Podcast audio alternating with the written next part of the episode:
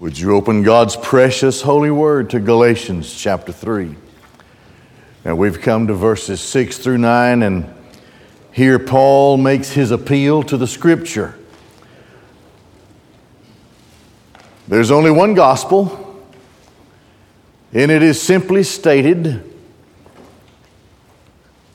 that we are justified by grace alone, through faith alone, in Christ alone, plus nothing.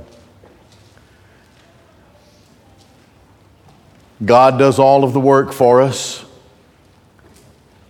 and the preparation for that work, the accomplishment of that work, the attending to that work has taken an eternity.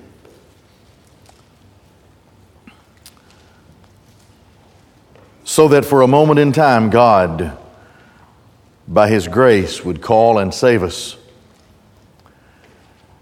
And by His power, keep us saved and finally bring us to Himself gloriously in a time that is yet to come, perhaps soon to be. So the Judaizers have come in behind Paul and they have confused the Galatians, in some ways, convincing them that they must first become of the circumcision, they must first submit to the rituals of Judaism before they can become Christians. And of course, uh, the Apostle Paul, inspired by the Holy Spirit, responds. I told you at the outset of this series that uh, Galatians, his study in Galatians and his teaching Galatians, is what so moved Martin Luther to write his papers and nail them up on the wall the door of the, of the church, and then the Reformation began because the church in dark ages had moved so far away from the true gospel, the real gospel, that we're saved by grace through faith in Christ, plus nothing. So there's nothing in, in the law that we are to respond to or to be obe- obedient to in order to be saved. Paul makes the case. Now, his first part here was his appeal to his apostleship. Now he appeals to the scripture. That's where we come now today in this passage. So here we go, verses 6 through 9. So also Abraham believed God, and it was reckoned to him, or it was credited to him, as righteousness. Know then that those of faith, these are the sons of Abraham. Then the scripture, having foreseen that by faith God justifies the Gentiles, foretold the gospel to Abraham. All the nations in you will be blessed. So then, those of faith are blessed along with the believing Abraham. Let's take this apart piece by piece and see what it says about the true gospel that's as old as eternity itself. So also, Abraham believed God. In other words, Abraham believed God apart from works. His appeal to the scripture is back to Genesis chapters 12 and 15. As one preacher called him, Abram was as lost as a ball in high weeds. He was out there honoring, serving, worshiping other gods. He was a pagan. And God called him. The irresistible call of God. At the appointed time, in a way in eternity that God had set, He called Abram out of Ur the Chaldees. He called him, He spoke to him. And he told him that he was going to bless him and make him a great nation. And then the in the subsequent part of that call, he was to Abram was to leave where he was and go to a place that God would show him. God, you know, he didn't God didn't have to designate God didn't have to float down a map from heaven and let it fall into his hand so that he could follow the dotted line. God just says, Leave where you are and I'll take care of you. And I'll guide you along the way to a land that I'm giving to you. All right? Abram was already 75, but then he becomes very old in Genesis 15. God, his name is changed to Abraham, and God says, I'm going to make you the father of many nations. He told him that all nations were going to be blessed in him in Genesis 12. And then in Genesis 15, God said, I'm now he's 90, he's an old man. He's, God took him out to the seashore and he said, I'm going to make your descendants like the sands of the sea. Now, during this shutdown, if I lived on a beach, I might have spent my time counting sand. I don't know. to see how many grains of sand fills a cup. But I'll tell you, that's a futile effort. You won't ever count them all. You won't live long enough to count them all. God said, I'm going to make your descendants like the sands of the sea. Now, in another part of the world, on a day where electric lights didn't impede his sight, God then called his attention to the stars in heaven on a bright, clear, beautiful night. And in that day and in that place, the whole sky was a curtain filled with sparkles, stars, beautiful sight as far as one could see. There's no way that a person could count the stars. And he says, Now I'm going to also make your descendants like the stars of the sky. A twofold promise sands of the sea stars of the sky, a promise made to a very old man whom both he and his wife beyond the time of childbearing. At this point in time, there was no command for circumcision. It would be hundreds of years before Moses brought the law from God to the people of Israel. There wasn't even a nation of Israel. It was just old Abraham who had no child and who was uncircumcised. He was a Gentile. He was just a guy in a place, and God called him because God chose to do so, and it pleased God to call Abram. He wasn't any better or different than anybody else. It's just that God is God and grace is grace, and the call of God is the call of God. And that's it.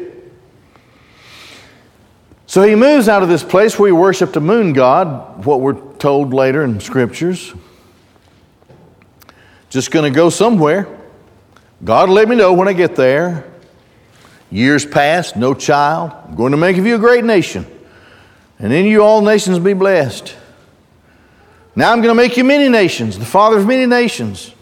Very old now, very old man. Sands of the sea, stars of the sky.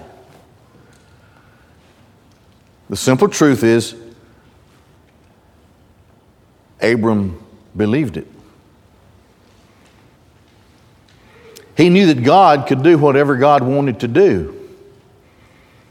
And so God called him out gave him a promise, and Abram believed God, just like that. Uncircumcised man who had no rituals to follow, the rituals of the law, he just believed God. It was by that faith that he was moved to obedience. But the faith is what saved him. Now, Abraham believed God and it was reckoned to him, it was credited to his account as righteousness. Like every one of us, because he was born into the human race, Abraham was in deep debt. he had a debt to pay to God that he could never pay. There's no way that he could ever pay his way out of sin. You think about that sometime. You think about your life, and I think about mine, not just you, but me as well. Just in the course of the day, the thoughts that you have, the things that you do, either you do that you shouldn't have done or that you didn't do that you should have done, just in one day.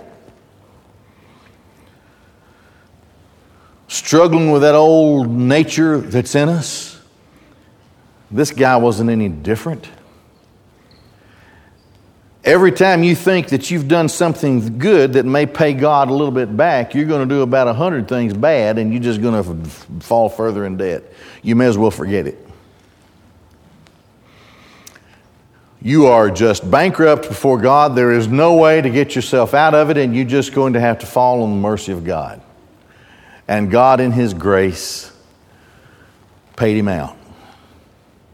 He not only gave, he not only, let me tell you, he not only gave credit cards in the Old Testament, he gives debit cards in the New Testament. And it all was paid and paid forward and paid back and paid off in both directions from Christ on the cross. It was credited to him. Abraham believed God. It was credited to him as righteousness. His faith apart from anything that he could do. Anything, anything. His faith is what justified him. As I said earlier, there was no circumcision at this time for Abraham, for Abram. There was no law. There was nothing of an Old Testament that mandated certain behaviors from somebody like Abraham he just believed God. Now, that comes from the Old Testament. This is the point that Paul makes to those who think they have to do something in addition to their faith before they can be saved. What could Paul do? He wasn't, he wasn't circumcised, there was no law for him to follow. It was his faith. What does the Bible declare? It is his faith that reckoned righteousness to him. Did Abram or Abraham, did he have any righteousness of himself? No. Not even after Genesis 15. He was a he was a liar. He had weaknesses. He had fears that he shouldn't have had, even after God made him the promise to be a shield to him and to protect him. He did things he shouldn't have done. He didn't do things he should have done, even after God had credited him with righteousness. God justified him. God covered him with a righteousness that was not his own. Abram, Abraham didn't have any righteousness. The only thing that caused him to be righteous was the declaration of God showing that Abram's belief, Abraham's belief, is what saved him. You believe God. We learn through the course of Scripture that we don't even have that ability to believe God until God enables us to believe Him. It's all of grace. Even faith is of grace. So his faith, apart from his works, is what made him righteous in God's eye. God justified him. And here's an addendum to that God works it all out for Old Testament and New Testament believers. God works it all out at the cross through his Son, Jesus Christ. God, what am I going to do? You don't have to do a thing. Do you believe me? Do you believe your God? I'm going to make of you a, a nation. I'm going to make through you a nation, and in you all the nations of the earth will be blessed. And you see, the promise of the Christ is in that. And he believed that whatever God has to do to make me a blessing to all the nations, which involved and included Christ, I believe it. That's what Abraham said. So, in his way back yonder way, he looked forward to the day of Christ. He believed God. God credited him with a righteousness that was not his own, a righteousness that he could not achieve, that he could only be given, that he could only be covered with, the righteousness of another. No circumcision, no works of the law, nothing like that. Just his faith is what justified him. Know then that those of faith, these are the sons of Abraham. Our faith apart from works is what justifies us. When Christ came into my life and I was born again, I was regenerated. Through that regeneration, God placed within my life the desire and the ability to be obedient to Christ. And one of the first things that I wanted to do was to be baptized. But I was justified before I was baptized. As a little boy, I used to think, well, now I can drink the juice when they pass it. I never got to drink the juice before that. My mother would just simply put my hand down when I would reach for a little cup. And I would just watch that stuff. I loved that stuff. I love grape juice. Finally, the time came. My daddy did it the way that I do it every fifth Sunday, and I thought the next fifth Sunday would never get there. And I got to drink the juice. I wasn't too fond of that little piece of bread, but I liked the juice.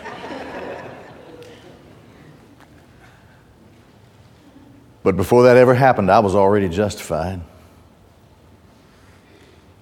That was something I wanted to do because I could remember Jesus on the cross and all that He's done for me. But before I ever took that little cup of juice as a little boy, God had already justified me. I was already made righteous in His sight. Was I still a mean little boy from time to time?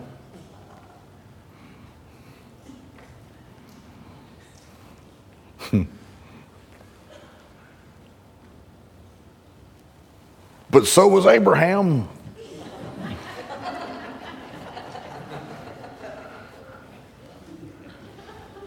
Faith apart from works is what justified me. I don't have a license to sin. Contrariwise, I say to you, the only people who have great regret and conviction of sin are the saved. Why would an unsaved person worry about being a sinner? And it happens to all of us in Christ. We're not perfect and we stumble and we fall into traps that have been cunningly laid for us out there. It happens and we pray and we grow stronger and we're more able we're more enabled to recognize those traps as we grow and mature in Christ. Yet still I'm justified, I'm made righteous by my faith and not by my works or anything like that, any behavior. That was laid out a long time ago. Know then that these are the sons of Abraham. Then the scripture, having foreseen that by faith God justifies the Gentiles, foretold the gospel to Abraham, all nations in you will be blessed. So I'm to be identified. The Jews put all of their hope in Abraham. I've told you about having been in the clothing business in the past. And in the clothing business, I dealt with many Jewish people. They, they, they would own big portions of the industry, of, of the clothing industry, and their, their salespeople would come in into our store and sell us. And there was a certain Jewish man, a striking guy. Boy, he dressed, as they would say, like a Philadelphia lawyer. His style, the polished shoes, the greasy look in his hair that went back. I thought, man, this guy is the president of the world. Through the years, we became friends, even though he cursed with every breath. That was just part of who he was, you know? It was almost artful. he would, just in the course of a conversation, he, would, he was from New York City, he would curse and swear, and I'd go, huh. Never heard it put like that before.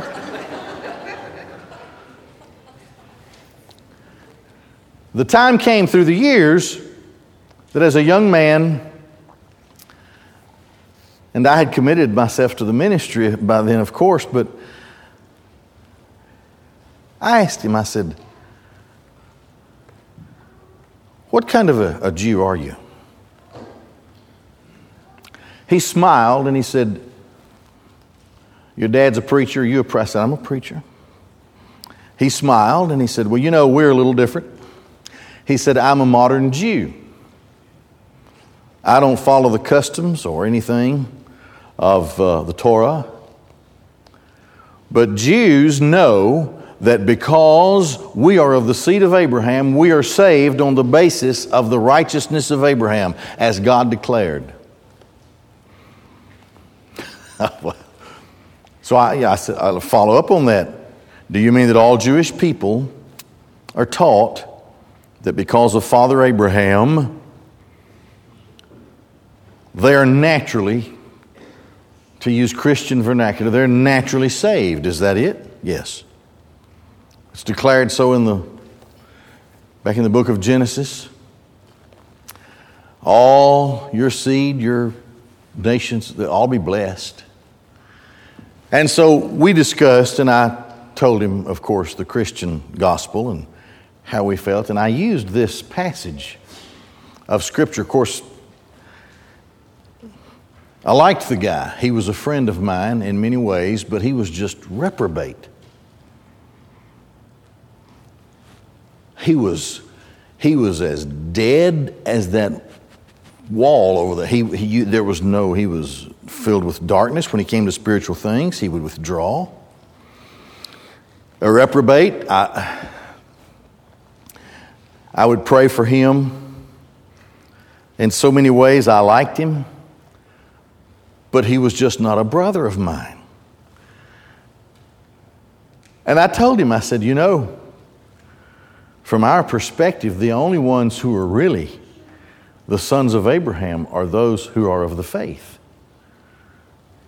Sure, Abraham has physical descendants. But we're taught also that he has so many spiritual descendants. It's interesting to me that God made a point to present it as a, a, dichotomy. In other words, you'll have descendants like sand of the earth, and you'll have descendants like stars in the sky.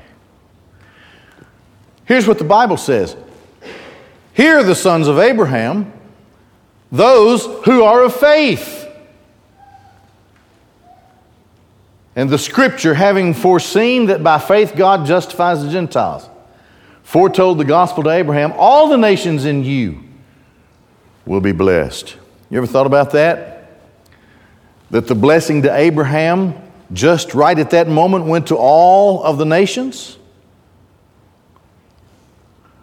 All the nations in you will be blessed. Now, there was a, there was a certain thing. So, Abraham is the father of the faithful. This is what makes us descendants of Abraham. Abraham was nothing a pagan. Maybe he was wealthy, probably was, inherited his father's wealth. But there was nothing good in him, so that God would not have been moved because of Abram's personality or goodness. God was simply moved by his grace, according to his pleasure, to call Abram out of Ur of the Chaldees and declare to him that he was going to make something of him. Abram believed it. Wasn't anything that was a precursor to that. God did not lay down anything that he had to do first. God just declared the truth of the scripture to him the truth of the Word of God, and Abram believed the truth of the Word of God. This is what makes me a son of Abraham. This is what makes you who are in Christ a son of Abraham. God's Word, God's truth has been declared to me. I have believed it. I didn't have to set myself up for it. There's nothing I could have done. I just believed God. And I realized that God took care of it all on the cross in the person of his only begotten Son. So then, Abraham is a father of the faithful, and the gospel was foretold to Abraham, declaring that in Abraham all Gentiles, all nations will be blessed. How could not the Judaizers recognize that? How could they not see that? So then, those of faith are blessed along with the believing Abraham. You see, to the Jew, Abraham was everything, he was the hero. They were descendants of Abraham who had received that promise. And so their hope was in Abraham. Their hope was in the blood that pulsed through their veins, their genealogy, their record, their ancestry. That's why it was so important to keep the, to keep the records of genealogy in the temple until the time of the Romans who came in and destroyed the temple in 70 AD. Here's the declaration of the Word of God. I have the same blessing that Abraham had. He doesn't have anything on me. By faith in the truth of the gospel revealed by Almighty God, believing the gospel of Christ gives me the same blessing that God gave to Abraham. In that sense, I am no different than Abraham. He has nothing on me. His name's in the Bible. There's a long piece of scripture that talks about him. And he's a patriarch and all of that. But the record that is in heaven, where righteousness is credited to the account of, my name is there just like his. There's no different. No difference because, like Abram, I believed God and it was credited to me for righteousness. God justified me. God has clothed me in a righteousness that when He looks upon me, He sees. God sees this spiritual righteousness. God knows that Christ took upon Himself my sin and put it away on the cross and has empowered me with the power of resurrection when the time of glorification comes because of Christ. Because I have believed the truth of God. And that truth tells me that in and of myself I'm worthless. I have no hope, I have no right to God's heaven. There's nothing that's good in me. I long for goodness, but I cannot produce it. It must be given to me. It must cover me from the Father who will cover me and justify me and cover me in this righteousness by my faith in the knowledge through the truth of God that by grace I'm justified through faith in Christ plus nothing. Abram could do nothing. There was no requirement for anything to be imposed upon him. He just believed God. God saved him.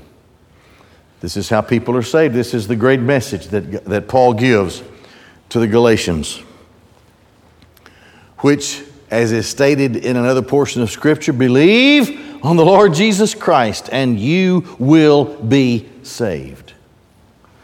You see, to believe in Christ means to stop believing in yourself. You just have to lay yourself over to the other side. Nothing good. Believe in Christ. To believe in Christ knows that when you're saved, He takes up His residence in you via His Holy Spirit. And now you're enabled and encouraged and unctioned and resourced and empowered to do things that you couldn't do before, that you wouldn't have done before. And it is Christ in you. You couldn't do that. I can't reach up into the air and grab the Holy Spirit and cram Him into my heart. Nobody can. God does this. Believe on the Lord Jesus Christ and you will be saved. For whoever calls on the name of the Lord will be saved the beautiful gospel message of the Lord that comes to us. Would you bow your heads and close your eyes?